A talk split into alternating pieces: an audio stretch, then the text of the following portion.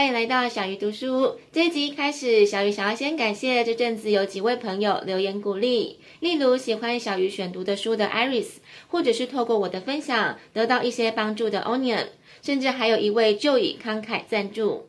这些肯定跟鼓励，都让小鱼更有动力继续为大家分享好书。今天要跟大家分享的是《别跟自己过不去：青少年情绪管理》。连续两个礼拜都很特别，刚好都读到教育孩子的书籍。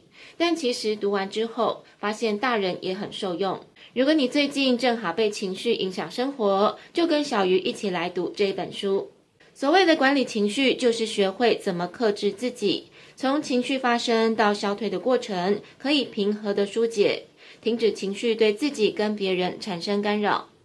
生活随时会发生事情，有时候可以一笑置之。有时候会持续的累积，很多人从小被教导，在生活的应对进退要尽量的忍耐，但是累积的感受一旦超出自己的负荷时，这些能量就会开始寻找出口。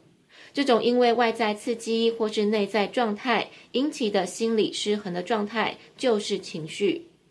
而情绪的升起可以简化成五个步骤：第一个是外在的刺激，第二个是身体的反应。第三是情绪的形成，这通常连接个人内在对于感受的喜恶；而第四是诠释，这通常会涵盖小时候的经验跟记忆；以及第五个步骤是策略行动，也可能是习惯反应。比方说，蚊子在你的耳边嗡嗡叫，这就是一种外在的刺激；然后你的身体可能会感到威胁跟紧张，这就是身体的反应。你可能会因此感到厌烦，这就是第三步骤情绪的形成。接着你想到上一次被叮，这就是第四步骤，涵盖了过去的经验或是记忆。于是你决定打蚊子，并且伸手往脸颊拍，这就是第五步骤策略跟行动。如果顺利打到，你的小小情绪就会消失；但如果没有打到，可能会产生新的情绪，情节就会继续。你可能会采取更激烈的策略跟行动。刚刚提到情绪进行的五个步骤，前面的两个步骤，外在刺激跟身体的反应，这很难自由决定要不要发生。但是第三个步骤，情绪的形成，则可以从不自觉练习到可以觉知。至于第四个步骤，诠释的部分，我们可以透过了解，重新做决定。这时候你可以补充一句有用的话。作者说，这个被称为内语，也就是内在世界的对话，自己跟自己说话，这是直接影响策略行动的钥匙。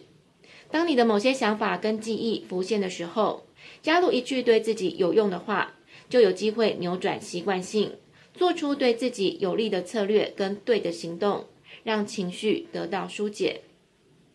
其实管理情绪就是自己当主人，而唯一的关键是感受。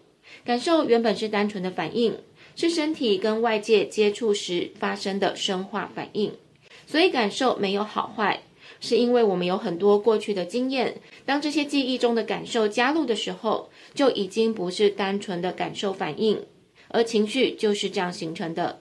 这就好像我们因为某件事情生气，其实生气本来很快会过去，但是我们常常不断为这个生气加油，让生气变得越大越有力。